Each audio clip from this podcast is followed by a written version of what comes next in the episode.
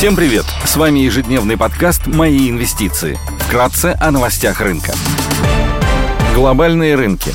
Внешний фон на утро позитивный. Фьючерсы на S&P 500 растут на 0,4%, Евростокс теряет порядка 15%, японский Никей плюс 35%, Шанхай Композит торгуется в зеленой зоне, индекс технологических компаний Китая Хэнк Сэнк прибавляет 2,5%. Баррель Бренд стоит 89,5 долларов, золото торгуется по 1721 доллар за унцию, доходность по десятилетним гособлигациям США на уровне уровне 3,3%.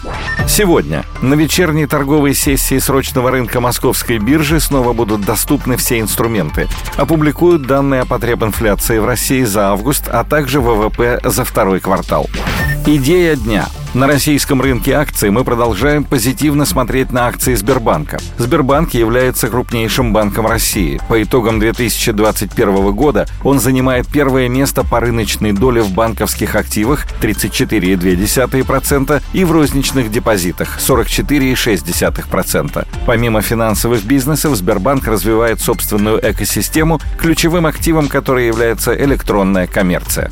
На Сбербанк наложены блокирующие санкции США и Великобритании. Начиная с февраля Сбербанк не публикует отчетность по РСБУ в соответствии с разрешением Банка России. Напсовет Сбербанк рекомендовал не выплачивать дивиденд за 2021 год 50% чистой прибыли по МСФО в соответствии с рекомендацией ЦБ. Рекордное снижение ключевой ставки за последние полгода положительно влияет на финансовые результаты банка. По словам Германа Грефа на ВЭФ, после убытков в первом полугодии банк вышел на прибыльный трек. Во втором полугодии ждет позитив позитивный финансовый результат. По мнению аналитиков, банк, скорее всего, покажет прибыль в размере около 600 миллиардов рублей по итогам 2022 года. Герман Греф заявил, что банк перестал использовать регуляторные послабления ЦБ и уже сформировал необходимые резервы. Менеджмент ожидает, что кредитный портфель вырастет в этом году на 4% год к году. Сбербанк обладает высоким уровнем достаточности капитала. Наконец 2021 года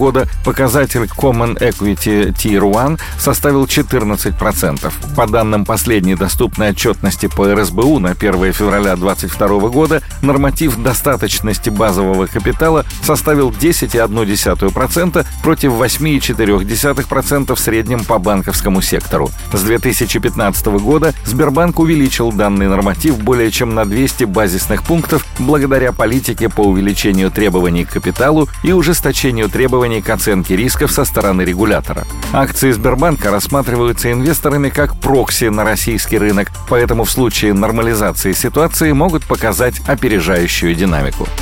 Спасибо, что слушали нас. Напоминаем, что все вышесказанное не является индивидуальной инвестиционной рекомендацией.